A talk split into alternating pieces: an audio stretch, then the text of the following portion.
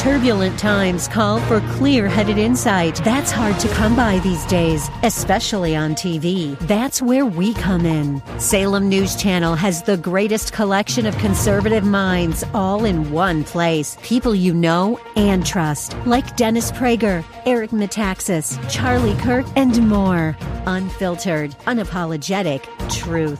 Find what you're searching for at snc.tv and on Local Now, Channel 525.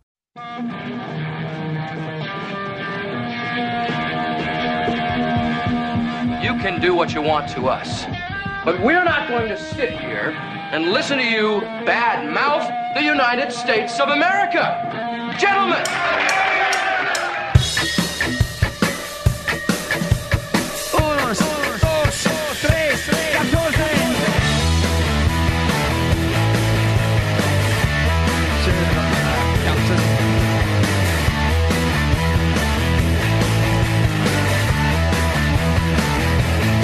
This is the Weekend Answer Show. Garrett Fahy, Jim Righeimer breaking down the biggest stories of the week. Hope you had a great week. It's Labor Day weekend, so whatever you're doing, hope you're having a good time. Hope you're safe. Hope you're celebrating, having a little break from work, some time with family. We are talking about a ton, including the unfolding debacle in Afghanistan. What's going to happen now that American troops are out, but Americans and our allies, the Afghans, are still trapped there?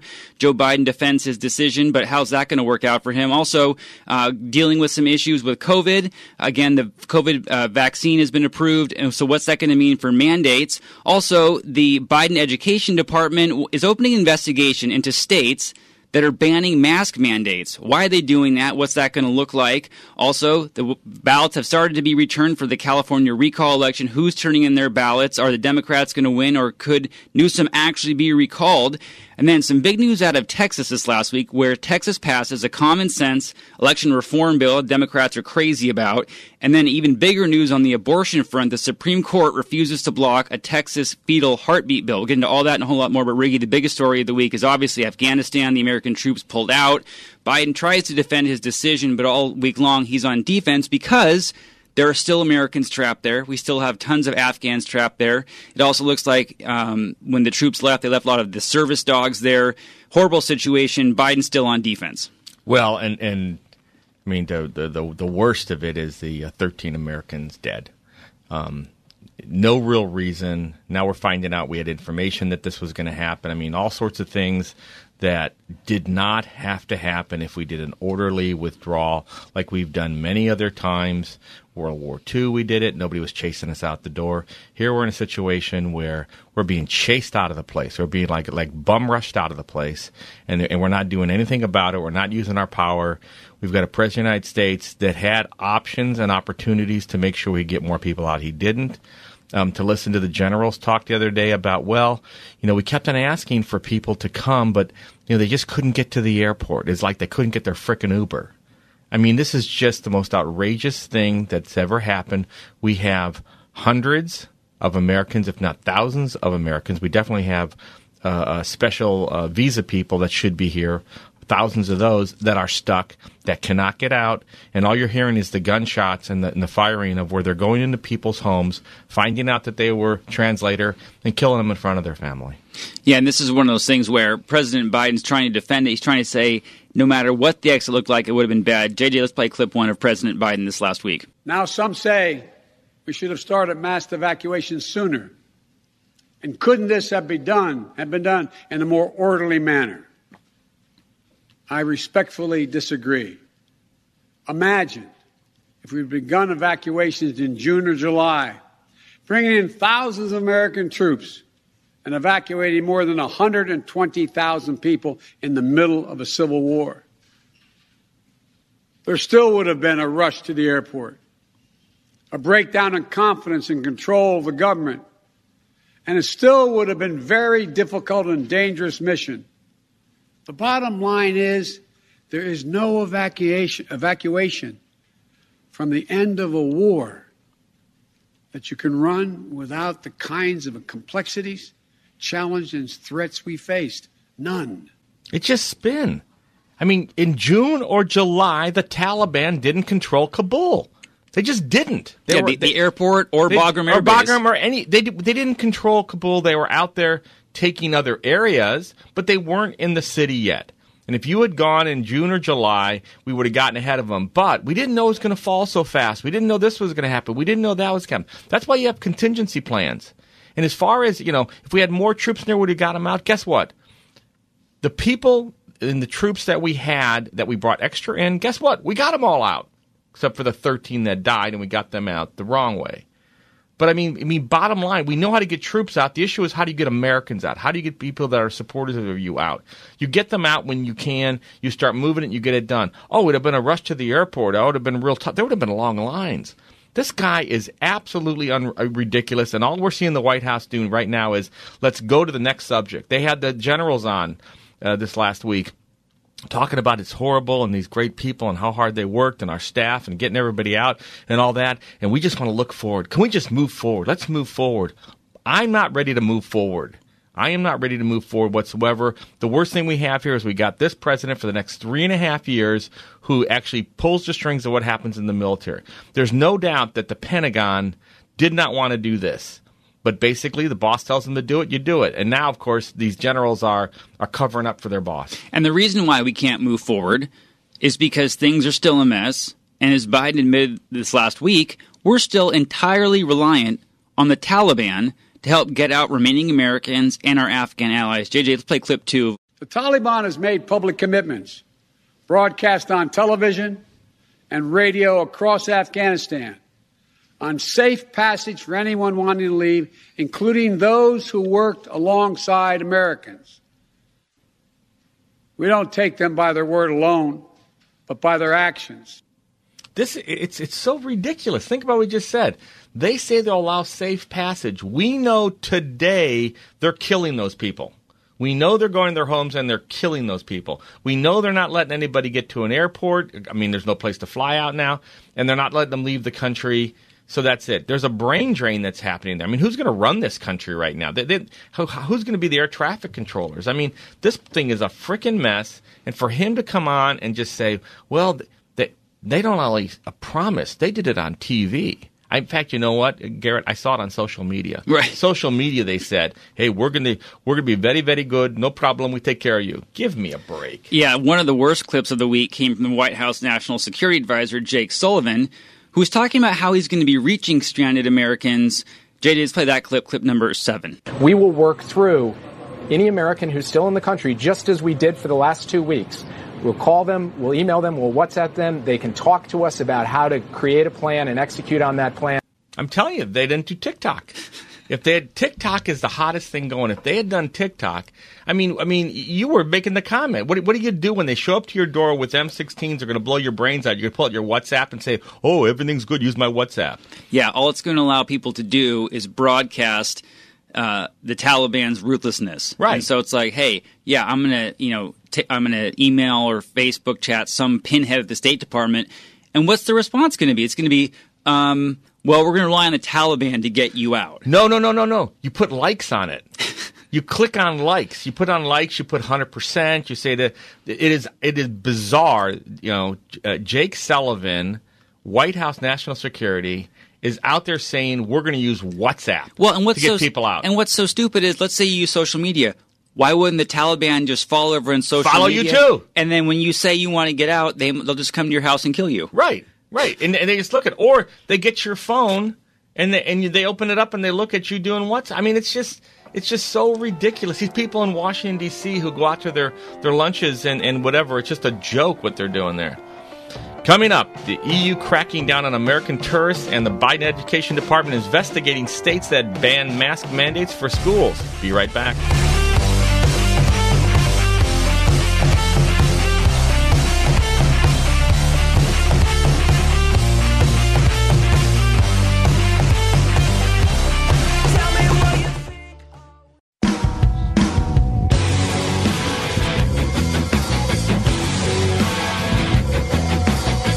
Hey everyone, welcome back. It's the Weekend Answer Show. Garrett Fahy, Jim Righeimer.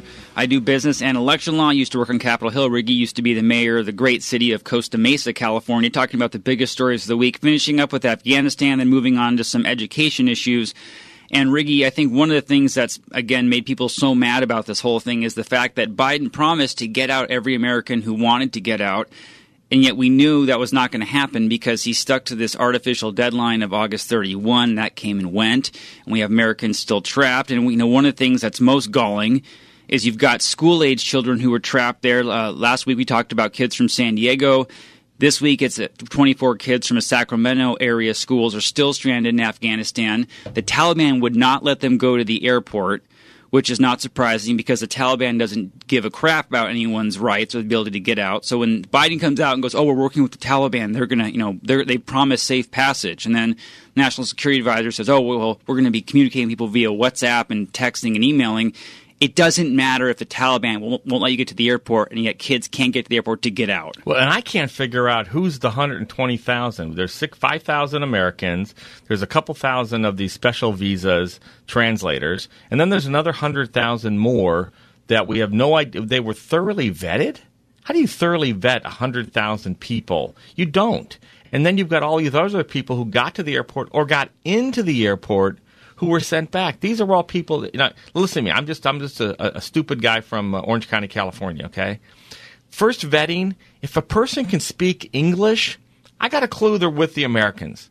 I could be wrong, but I'll take that as the first uh, as the first cut, right? Yep. So you have all these American speaking Afghans who get to the thing and said, "No, you can't come in." Yeah, we got hundred thousand people. We have no clue who they are, and we we're now we're saying we need translators all over the country because apparently we didn't bring back translators. We brought back all these people that don't even speak the language. Yeah, the Biden administration was sort of patting itself on the its back this last week about how massive this airlift was, and there's never been like this in history. It's like, well, don't celebrate, you know, defeat. This is ridiculous, but um, they're settling people all across the country. They don't know who most of them are. And yet, those who were loyal to us and who have been vetted are still stuck in Afghanistan. One of the worst things that came out this last week, again, White House National Security Advisor Jake Sullivan was asked a question on MSNBC Who is the Taliban? Are they our enemy or not? JJ, let's play that clip. Just on those lines, what is the Taliban? Are they now our frenemy? Are they our adversary? Are they our enemy? Are they our, what are they? Well, it's hard to put a label on it, in part because we have yet to see what they are going to be now that they are in control, physical control of Afghanistan. I mean, really?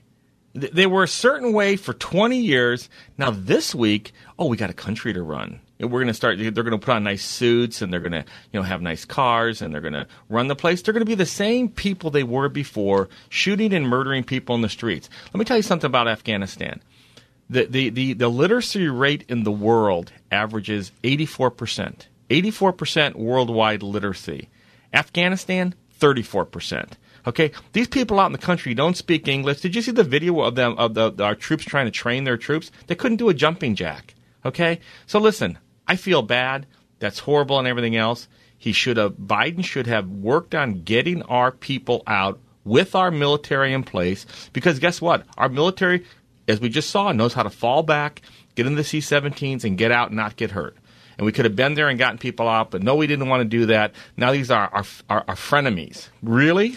Yeah, I mean this this goes to sort of a worldview problem of not even understanding who the Taliban is, given that the Taliban is the organization that gave safe harbor to Al Qaeda, to Osama bin Laden, who, who planned the 9 11 attacks from his cave in Afghanistan. So the Taliban is now going to run Afghanistan, and no one knows what's going to happen, but it's not going to be good. Now, the other news that came out of this week uh, from the Biden administration involving education, not only are Afghan women and children no longer educated, but the um, Department of Education under Education Secretary Cardona has launched civil rights probes against five Republican led states that banned mask mandates in public schools. Here's the quote from the Secretary of Education. He said, quote, the department has heard from parents across the country, particularly parents of students with disabilities and underlying medical conditions, about how state bans on universal indoor masking are putting their children at risk and preventing them from accessing in-person learning equally, end quote.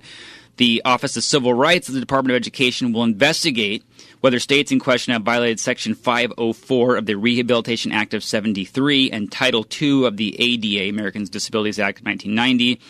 And Riggy, they're going after Oklahoma, South Carolina, Iowa, Tennessee, and Utah, which is interesting. They did not go after Florida and Texas yet, but it will be doing that. And the basic gist of this is these governors signed laws or passed executive orders saying no mask mandates.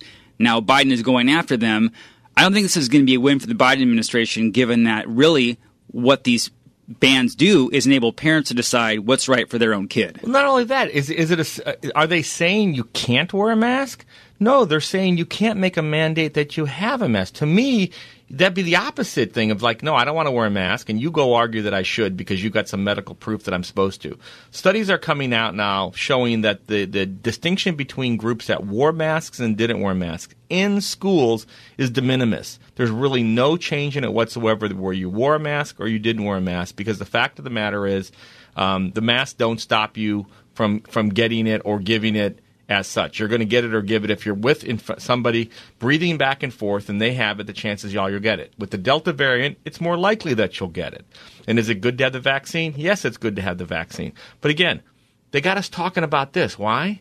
Because we left hundreds and hundreds of people and thousands of people in Afghanistan. They want to change the story. Think about this. We're spending federal dollars to sue states over a mask? Well, go do something that's important. Didn't we have a hurricane this last week? Didn't we have flooding? Go work on something that matters to people out there, not these stupid things. What's interesting about this whole issue, though, is the Biden administration has realized that parents across the spectrum, politically, I'm sure polling shows this, want their kids in school. And so B- Biden put out a statement on Monday.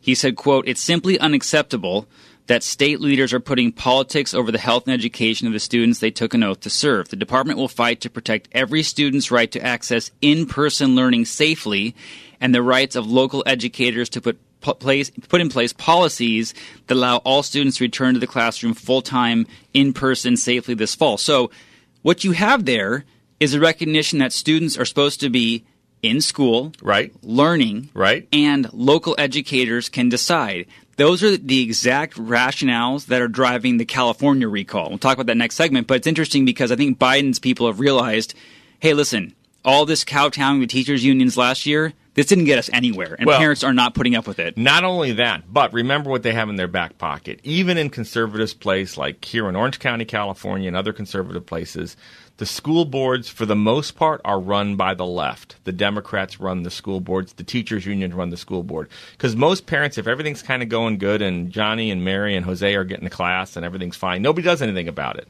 You don't realize they got gay pride flags up in their in their classroom when they're teaching Black Lives Matter stuff and everything else. Now you're starting to see that. So they know in the in, in the end they'll get a lot of school boards, all these woke members going, oh no, we have to have masks because our children need to be safe. When parents are going, it doesn't make a difference. If you show me some numbers that it makes a difference, then maybe we'll do something about it. But I don't see anything that makes it any different. Well, the other thing is, I think some of these people, these educators who are more activists and educators, have realized it's really hard to brainwash kids when they're at home on Zoom and their parents can watch what we're doing. good, good, point. And so we need them back in the classroom where we can brainwash them away from their parents. Yeah, yeah, yeah. Just yeah. Let, let, let's let's get this over with. We don't want to do that anymore.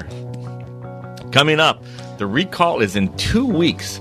How things are looking. Come right back.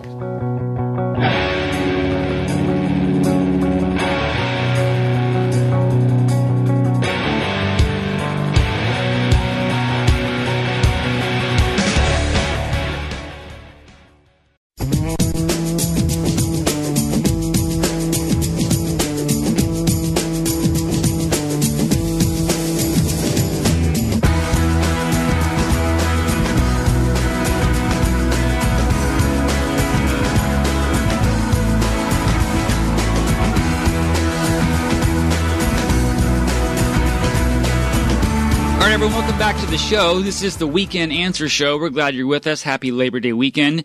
Wherever you are listening, however you are listening, hope you and your families are safe and well, having a good weekend. Remember, you can catch a show on the podcast. So if you miss it on the morning on AM 870 or AM 590, just go to the uh, Google Play or the App Store, wherever you get your podcast, or heck, just go on Google or Bing for those of you who use Bing, Bing sucks. I don't know why Microsoft even launched that, but go there. You can search for Weekend Answer. You can find the podcast. You can download it. You can subscribe. If you hate us, email it at weekendanswer@gmail.com. at Appreciate your emails. Talking about some local issues. in Riggy, obviously the biggest story in California of the last couple of years, probably the biggest story politically since 2003 is the impending recall vote for Governor Gavin Newsom. Ballots are out. Ballots are in the mail. People have received their ballot. If you haven't received your ballot, here's a public service announcement. If you have not received your ballot, you can go online, you can track your ballot. Most counties You can go on the Registrar of Voters website. You can put in your information, track your ballot. Also, the Secretary of State has a way to track your ballot. If you see some shenanigans, call the Secretary of State, call the Registrar of Voters. Also, some political parties have set up um, election integrity uh, websites where you can report shady instances of things. If you see that, say something. But the early returns have started to come in, and given that there's so many more Democrats in the state, Riggy, it looks like the early, early, early numbers show that more ballots have come in for Newsom. But the key point is that it's still early and there's a huge enthusiasm gap, and two critical voting blocs appear not to be voting in large numbers so far. Well, first of all, let's just go through. The LA Times had the stories in here. Here's what the numbers were: nearly 4.7 million Californians have cast ballots, so 4.7 million. Returns show that the Democrats are turning out in, in numbers. Two and a half million uh, have cast ballots. So the 4.7, two and a half uh, million of them, so over half are are from Democrats, compared to only 1.1 from Republicans. But here's the difference: Los Angeles County, the largest state, is lagging by 16.5% of voters have returned their ballots, compared with the rates of the high 20s in counties like Marin, San Francisco, Sonoma. So what's happening is, is Democrat counties that are Democrat strongholds are turning more in, what will happen is other counties, and, and listen, my ballot's still sitting on the counter. My wife and I haven't turned it in. We always bring ours in either drop it off day of, or we'll go ahead and you know do it right before. But you know we we, we kind of sit on it. So once they turn in those ballots, then they're in. So then it's just a matter of the Republicans getting the voter turnout. What we're also seeing is that the Republicans this time are doing a, a ballot harvesting program. You know, they say they are. Let's see what happens. It's a lot of work but they're basically emailing, texting, going to people and going to their houses and picking up their ballots, saying, "Hey, we, you know, here we got to vote." Because you got these crazy laws that anybody can turn the ballot. Remember, before you couldn't, only your family or somebody in your household could turn your ballot. Now anybody can. So the Republicans are got off their duff here and said, "Hey, we're going to start collecting ballots and we'll deliver them." Now, the glimmer of good news is who's actually turned in their ballot. According to the LA Times story here, seniors, those age 65 and older, are 23% of the electorate. They've cast 40% of the vote, and they tend to be more conservative. Young adults, ages 18 to 34, are the largest age based voting bloc at 28% of registered voters. But, this is the important part, they are responsible for just 14% of the ballots cast thus far, and Latino voters, who tend to be younger, are also underperforming. LA Times notes that they make up more than a quarter of the electorate. They represent less than a fifth of the people who have returned their ballots. Now, what is the recall effort's hope? The recall effort hope is to get all the Republicans, you know, a sizable number of the independents, and maybe a sliver of Democrats. We'll get more than a recall. sliver. Yeah, I think now we'll get more than a sliver. And, and we know that we will because the recall signature percentage was more than thirty percent of people who signed the recall uh, petition were not registered Republicans. We know that. Right. That's just the number. So if that number holds for the actual vote, there's a good chance and as we talked about on this show, you know, before, there's a real enthusiasm gap for Governor Gavin Newsom because part of the thing is while California is overwhelmingly Democrat, California has a lot of problems. We talked about homelessness. We've seen wildfires last two weeks. I have a good buddy who lives up in Tahoe. The smoke has been hellacious over there. He's on the Nevada part, but even people in Nevada are starting to hate Gavin Newsom because his administration has done next to nothing to deal with the wildfires. You've got homelessness, you've got wildfires, you've got poverty, you've got the uh, unemployment scandal, you got all kinds of issues happening. And this guy is basically asleep at the switch talking about the California comeback, saying California is roaring back. And yet, Riggy, by every metric, California is not roaring back. It's really sliding into oblivion. It's roaring back if you're a billionaire in Silicon Valley. I mean, when you look at raw data and dollars, the governor is correct. We're we're smoking through. We got revenue coming into the state. We got business going crazy and all that. Yeah, because Apple does well and because Uber does well and because uh, Google does well and Facebook. Yeah, they all do well, and then and they bring a lot of dollars in, but they bring it into these you know people worth fifty billion dollars. They don't do anything for the average hardworking middle class person who made California the dream. I mean, people came here to California. We, obviously, we have the weather; it's fantastic. But there were jobs. We used to have the defense contractors. You, you could have a high school education and get a good job. You know, f- feed your family, buy a house. Nowadays, I mean, I look in my my neighborhoods around me and stuff. To to buy a house in what was a middle class neighborhood that I live in now, middle class neighborhood, you've got to be, you know, an, an, a, lawyer and a doctor and, and two household income to even move into the neighborhood. And these are 19, you know, 62 homes. This isn't any, any like rocket neighborhood. So people are, are leaving the state. So my gut's telling me that, that especially now that we have Larry Elder, because remember, I've always said, people will vote for the recall because they don't like him. They want to do something about it. But in the end, you've got a big chunk of people that say, I need to vote for somebody. Yeah, you need someone to vote for. And, it, and, and you, you, there are a number of people, I think, for whom they will vote for the recall out of protest. Right. But you, but to win and to put someone in there, you need to have someone who's riling up the base, who has enthusiasm, who's bringing people together. And so for better or for worse, that person is Larry Elder. Now we like Larry. You know, he's a talk show host. He's been on Salem forever. He's been on L.A. radio forever. Very bright guy, lawyer, very accomplished. You know, best-selling author. He made his movie Uncle Tom. He's a filmmaker as well. And he's inspired a lot of confidence. He started doing a lot more events where he's talking about what he would do as governor. And so I think what has the Democrats worried is, oh, not only is there enthusiasm to get rid of Gavin Newsom, there's now this increasing enthusiasm to put Larry Elder in, and that's an important difference. Yeah, I mean, what person, liberal, whoever, uh, who watches him for the first time and sees him, don't go, I kind of like the guy. He's, he's very likable and very smart. Yeah, and, and and he's got facts and he puts them out to you. And you might disagree with them, but you kind of go, ah, he's a he's a pretty good guy. I don't see our governor talking that way. I don't see our governor getting things done. No, and Gavin Newsom is just coming across as angry. And when you start rolling out ads by Joe Biden, who's underwater, I mean, uh, there's polling this like this last week, 52 percent of Americans, according to a new poll, want Biden to resign but they don't want him to resign if Kamala Harris is well, going to be think there. about that. This, that that's not just like favorable, unfavorable. Right. That that's should that's he to, resign? Should he resign? Right. That is just so off the charts. And the only thing that's saving him is Kamala Harris. People are going, "Oh my God, we'd rather have the devil we know than the devil we don't know," because she's completely incompetent. Right. You know, and we don't know who's around. I mean, can you? Who does she have around her? I'd like to see who her staff is. A bunch of California people that went up and down with it, having a clue where the White House is. Well, what's interesting is you look at what's going on in the country on the biggest issues at play. Kamala's nowhere to be found. Well, she nowhere, and yet that's who Gavin Newsom's going to roll out to endorse him. Well, and there, yeah, and there, and there's, there's there's there's nothing they can get out of it. They think that she's there. She, can she go bring out the base? I don't know. Maybe the base, but they're already voting for him. I mean, yeah, that's just basically what it is. Now, now before we end, just real quick, you want to see where your ballot's at? California.ballottrax.net. California.ballottrax.net. And you can find out if your ballot has gotten turned in or not. Texas passes a common sense election reform bill, and the Supreme Court refuses to block a Texas fetal heartbeat bill. Be right back. You know that I've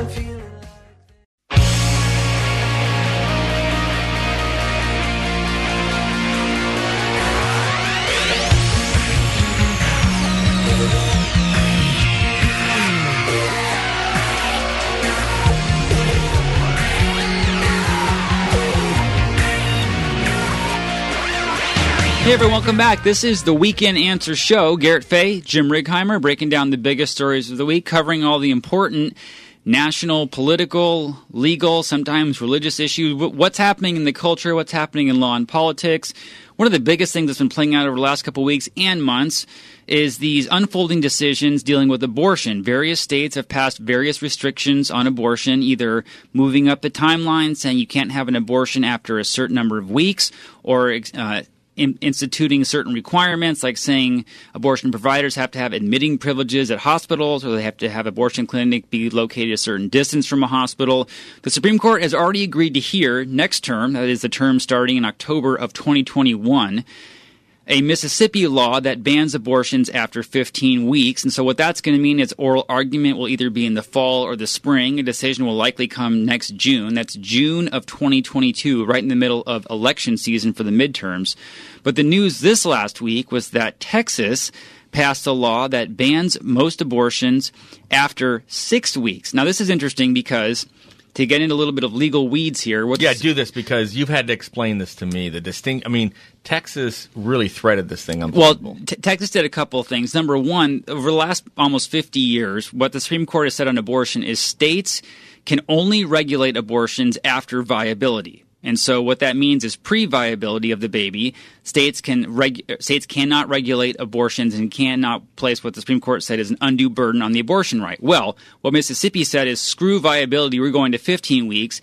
And then Texas said, I see your 15 weeks, I'm raising that to 6 weeks. So these Which is the heartbeat, basically. This is the heartbeat bill because oftentimes heartbeats are detected as early as six weeks. And so what these states are saying is we are directly going after the central premise of Roe versus Wade and the and the ability of states to regulate um, abortion pre-viability. Now they're saying we're going to regulate abortion from the minute we hear a fetal heartbeat. And so that's interesting because, again, this is a threat to Roe versus Wade. Riggy, but what Texas did with its law, which is very different and sort of creative and enrages the left, is Texas said, we're going to ban abortions after six weeks, but the state of Texas is not going to enforce it. And so you can't sue Texas as a governor or the, the, the government or state officials. Rather, we're going to give the enforcement power over this law to any private citizen inside or outside of Texas and you can sue you can't sue the mom but you can sue the doctor you can sue anyone who assists in someone in getting an abortion and here's what's really crazy in terms of a legal structure if you sue those people and you win the plaintiff who wins gets $10,000 and recovers their attorney's fees, whereas the loser, the abortion provider or someone who helps facilitate the access to abortion, even if they win, you know what they get? They get zero. No attorney's fees, no damages. So where, what happened this last week? Well, abortion rights supporters went to the Supreme Court and asked the Supreme Court to stop this law from taking effect because it was going to go into effect at midnight on Wednesday. The Supreme Court, by a 5 to 4 vote, said no. That means the abortion law in Texas is going into effect. And this has raised holy hell with abortion supporters. Biden's all mad about it. You know, the left and Planned Parenthood are going crazy. And Riggy, what's interesting is this is really teeing it up, and this is going to cause other states, I think, to pass similar bills and put this issue squarely before voters before the midterm elections next year. Well, and, and what they did is what the left has been using all over the place because the, the, the, left is, is in cahoots with the trial lawyers, the people that sue you. And so they pass these laws that say, listen, we're going to have, instead of the issues that the attorney general would normally do or the state's attorney general would normally bring, lawsuits, they allow private attorneys to bring it. They, and they have to get permission, but they have to go first and, and ask and say, hey, we think this is a case that you should take, but if you don't take it, we'll take it. And the private sector takes it. And it's very thorough because it just knocks people out of want, not want to fight it. Well, Texas used that rule basically. Oh, we'll get the, we'll get the trial lawyers. and think about it, all the lefty trial lawyers. Uh, what are they going to do here? Well, I can't really sue. What, what would my other lefty people think? You know, I mean, it's like so, but they, what they've done is they just turned it on its head. The, the, the Texas used what the liberals have always used. Let, let's sue people into oblivion and make their costs so high that they won't go ahead and fight it. But hey, you know, but but but if you, you don't want to, don't worry about it. Yeah, what's so interesting about this is the way this came to the Supreme Court was not the normal process of filing a petition for certiorari, full briefing, oral argument. It was this emergency petition and the vote in, to let the law stand was 5 4. Five justices uh, voted in favor of letting it happen. They issued a written opinion that was not signed, meaning no, no one claimed credit for the opinion. And the dissent was the three liberals plus Chief Justice John Roberts. He dissented on procedural grounds, saying, I would have stayed the enforcement of this law while the cases work their way through the court. So there procedural, will procedurally. He never does that, does he? No, that, that I mean, that's his that's thing. all he ever does. He doesn't want to weigh I'm not in against merits. it. I'm not for it or against it. I'm just going to say I'm procedural. Right. I'm going to kill it. Yeah. So what what where this is going, big picture, is there will be lawsuits challenging this law. But again, other states are going to follow suit because they're going to see from the Supreme Court a green light to at least pass laws like this. Again, there's always going to be more lawsuits on the state and federal level this issue will work its way up to the Supreme Court. Again, the Supreme Court is going to hear arguments in the Mississippi case banning abortion after 15 weeks. Um, but what does this mean for Texas? Well, Texas has about 24 abortion clinics, down from roughly 40, which were in 2013. But as of now, what's going to happen is there's going to be a lot fewer abortion clinics open because if you have to get an abortion only up until six weeks, the reality is a lot of women don't even know they're pregnant at six weeks. But again, when the fetal heartbeat is detected, that's the point at which Texas is saying we're not allowing any more abortions. So that's what's happening in Texas. Again, we talked about what's happening in Mississippi. And Riggy, this is interesting because I think Democrats always think this is an issue of, oh, you know, my body, my choice. That argument isn't working with vaccines. People who don't want vaccines are saying my body, my choice. But the other thing that's really undermining, I think, the Democrat narrative here is what we've done in Afghanistan is abandon women and children to the Taliban. So when you have Biden saying we're going to stand up for women and children in this country and, you know, abortion is reproductive health, it's kind of like, which is it? You're either going to support women and children all the way around or you're not. And I think what's happening in Afghanistan really undermines sort of the pro choice argument here. Well, I mean, all the, you, you, just brought up the, the COVID thing opened that wide open. It's like I can do whatever I want with my body, but the government can stick a needle in my arm if I don't want it to. And again, I, I'm a supporter of the vaccine, but it's for the government to come in. The biggest problem that's happened with all these type of laws is when you force people to do something, they just push back. And it's just, it's just a human reaction. Hell, if, if I pull the, the, the, dog toy out of my dog, he pulls back. I mean, it's just a reaction people have. Don't try to force people to do something. Convince people. Yeah.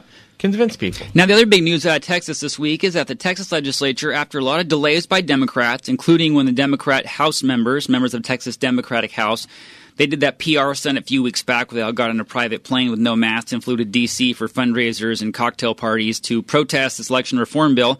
Well, Texas finally passed this election reform bill. Uh, it's going to go to the desk of Governor Greg Abbott, a Republican, who's going to sign the bill. And Texas Democrats have said what they say about every uh, reform bill, which is this is voter suppression. What would it do? Well, it would roll back drive through and 24 hour voting. It would require voters to authenticate their identity on absentee ballots. Praise God. It would ban public officials from sending unsolicited mail in ballots, like what California has done. It would crack down on paid ballot harvesting, which we have here in California and it would mandate that all voting systems have a paper trail on or before 2026. And Riggy, what's so great about this is this is going to go into effect. Other states are going to follow suit. And after all the Democrat caterwailing about, oh, how awful this is, this is voter suppression, a common sense bill becomes law. And thankfully, this is going to happen. I think this is going to provide a model to what other states can and should do as they look to 2022, 2024, and beyond. Well, I, I, I, don't know. I mean, you, you got to understand that minority, especially if, if you have your, your your skin tone is darker, if you're brown or you're black, these you can't vote. because it's, you're too stupid to figure it out. Because you, that's what they're saying. They're saying basically, and, and my favorite one was we don't we don't allow you to drop off all over the place. You can drop it off in your mailbox. You can put it in your freaking mailbox, and people get out. Oh, the, these are voter suppression. This is all the stuff that going to make it so that we can't vote, and it, it just it doesn't make any sense whatsoever. But you know, hey, well, you know, w- w- what are you going to do? What are you going to do? The same people who require, who are saying you have to get vaccinated, everyone knows you have to show ID to get vaccinated. They're saying you might be smart enough to find your ID when it comes to getting the COVID shot, but you're too much of a moron to find your ID when it comes to voting. I don't think so. All right, well, or to go to a football game. Well, you can, there you go. You can, you can find your, your QR code to show that you're vaccinated. Well, and everyone can find their ID when it's time to buy booze. Let's yeah. be honest. Yeah, no, it's fine. Coming up, some good news for your Labor Day weekend. Be right back.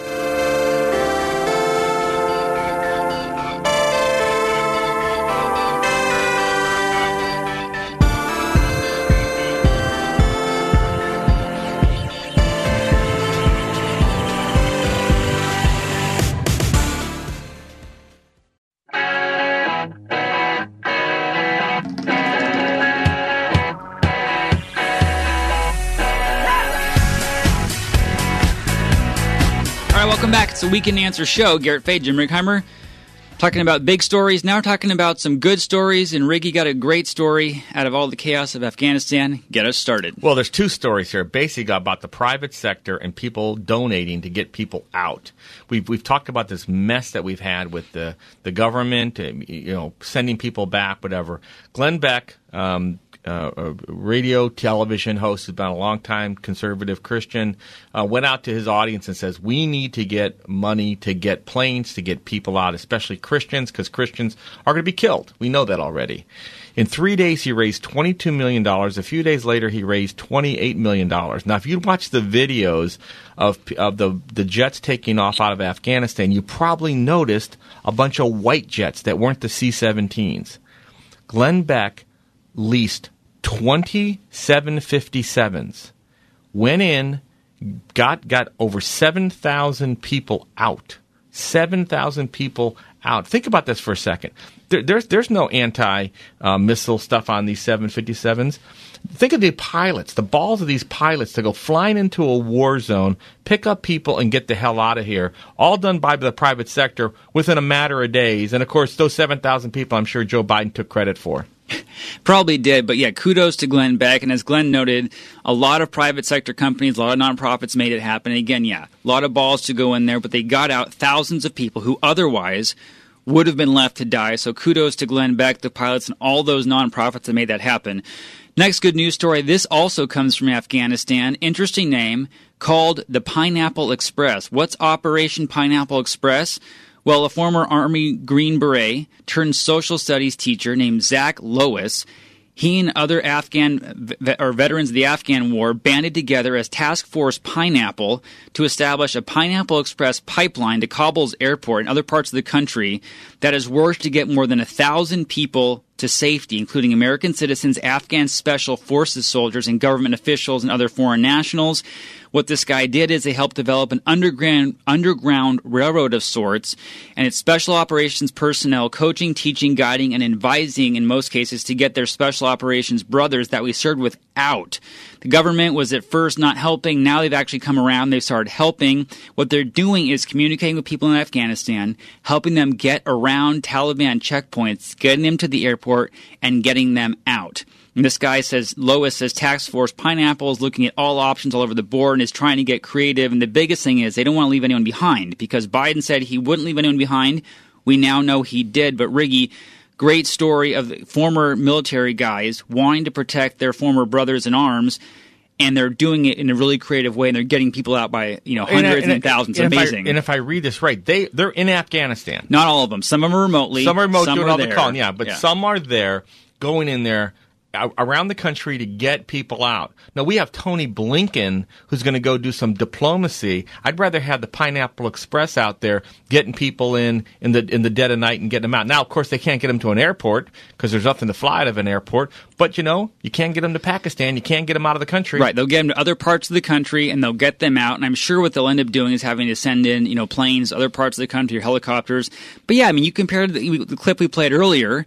National Security Advisor Jake Sullivan saying, "Oh, we'll, you know, the government will communicate with you via social media and texting and calling." It's like that's all good and well, but who's actually going to get me out? Some State Department pinhead? No. Or some Special Forces guy who's going to make it happen with Special Forces guys in Afghanistan. Much better situation there. Yeah, God, God bless Glenn Beck, what he did and what these people are doing to, to help Americans get out of Afghanistan. That's going to do it for us this week on the Weekend Answer. Remember, you can find us on the air, online, on the podcast. Keep it here all week. And don't forget, get your tickets to Town Hall 2021 coming up in a couple weeks. We'll see you then.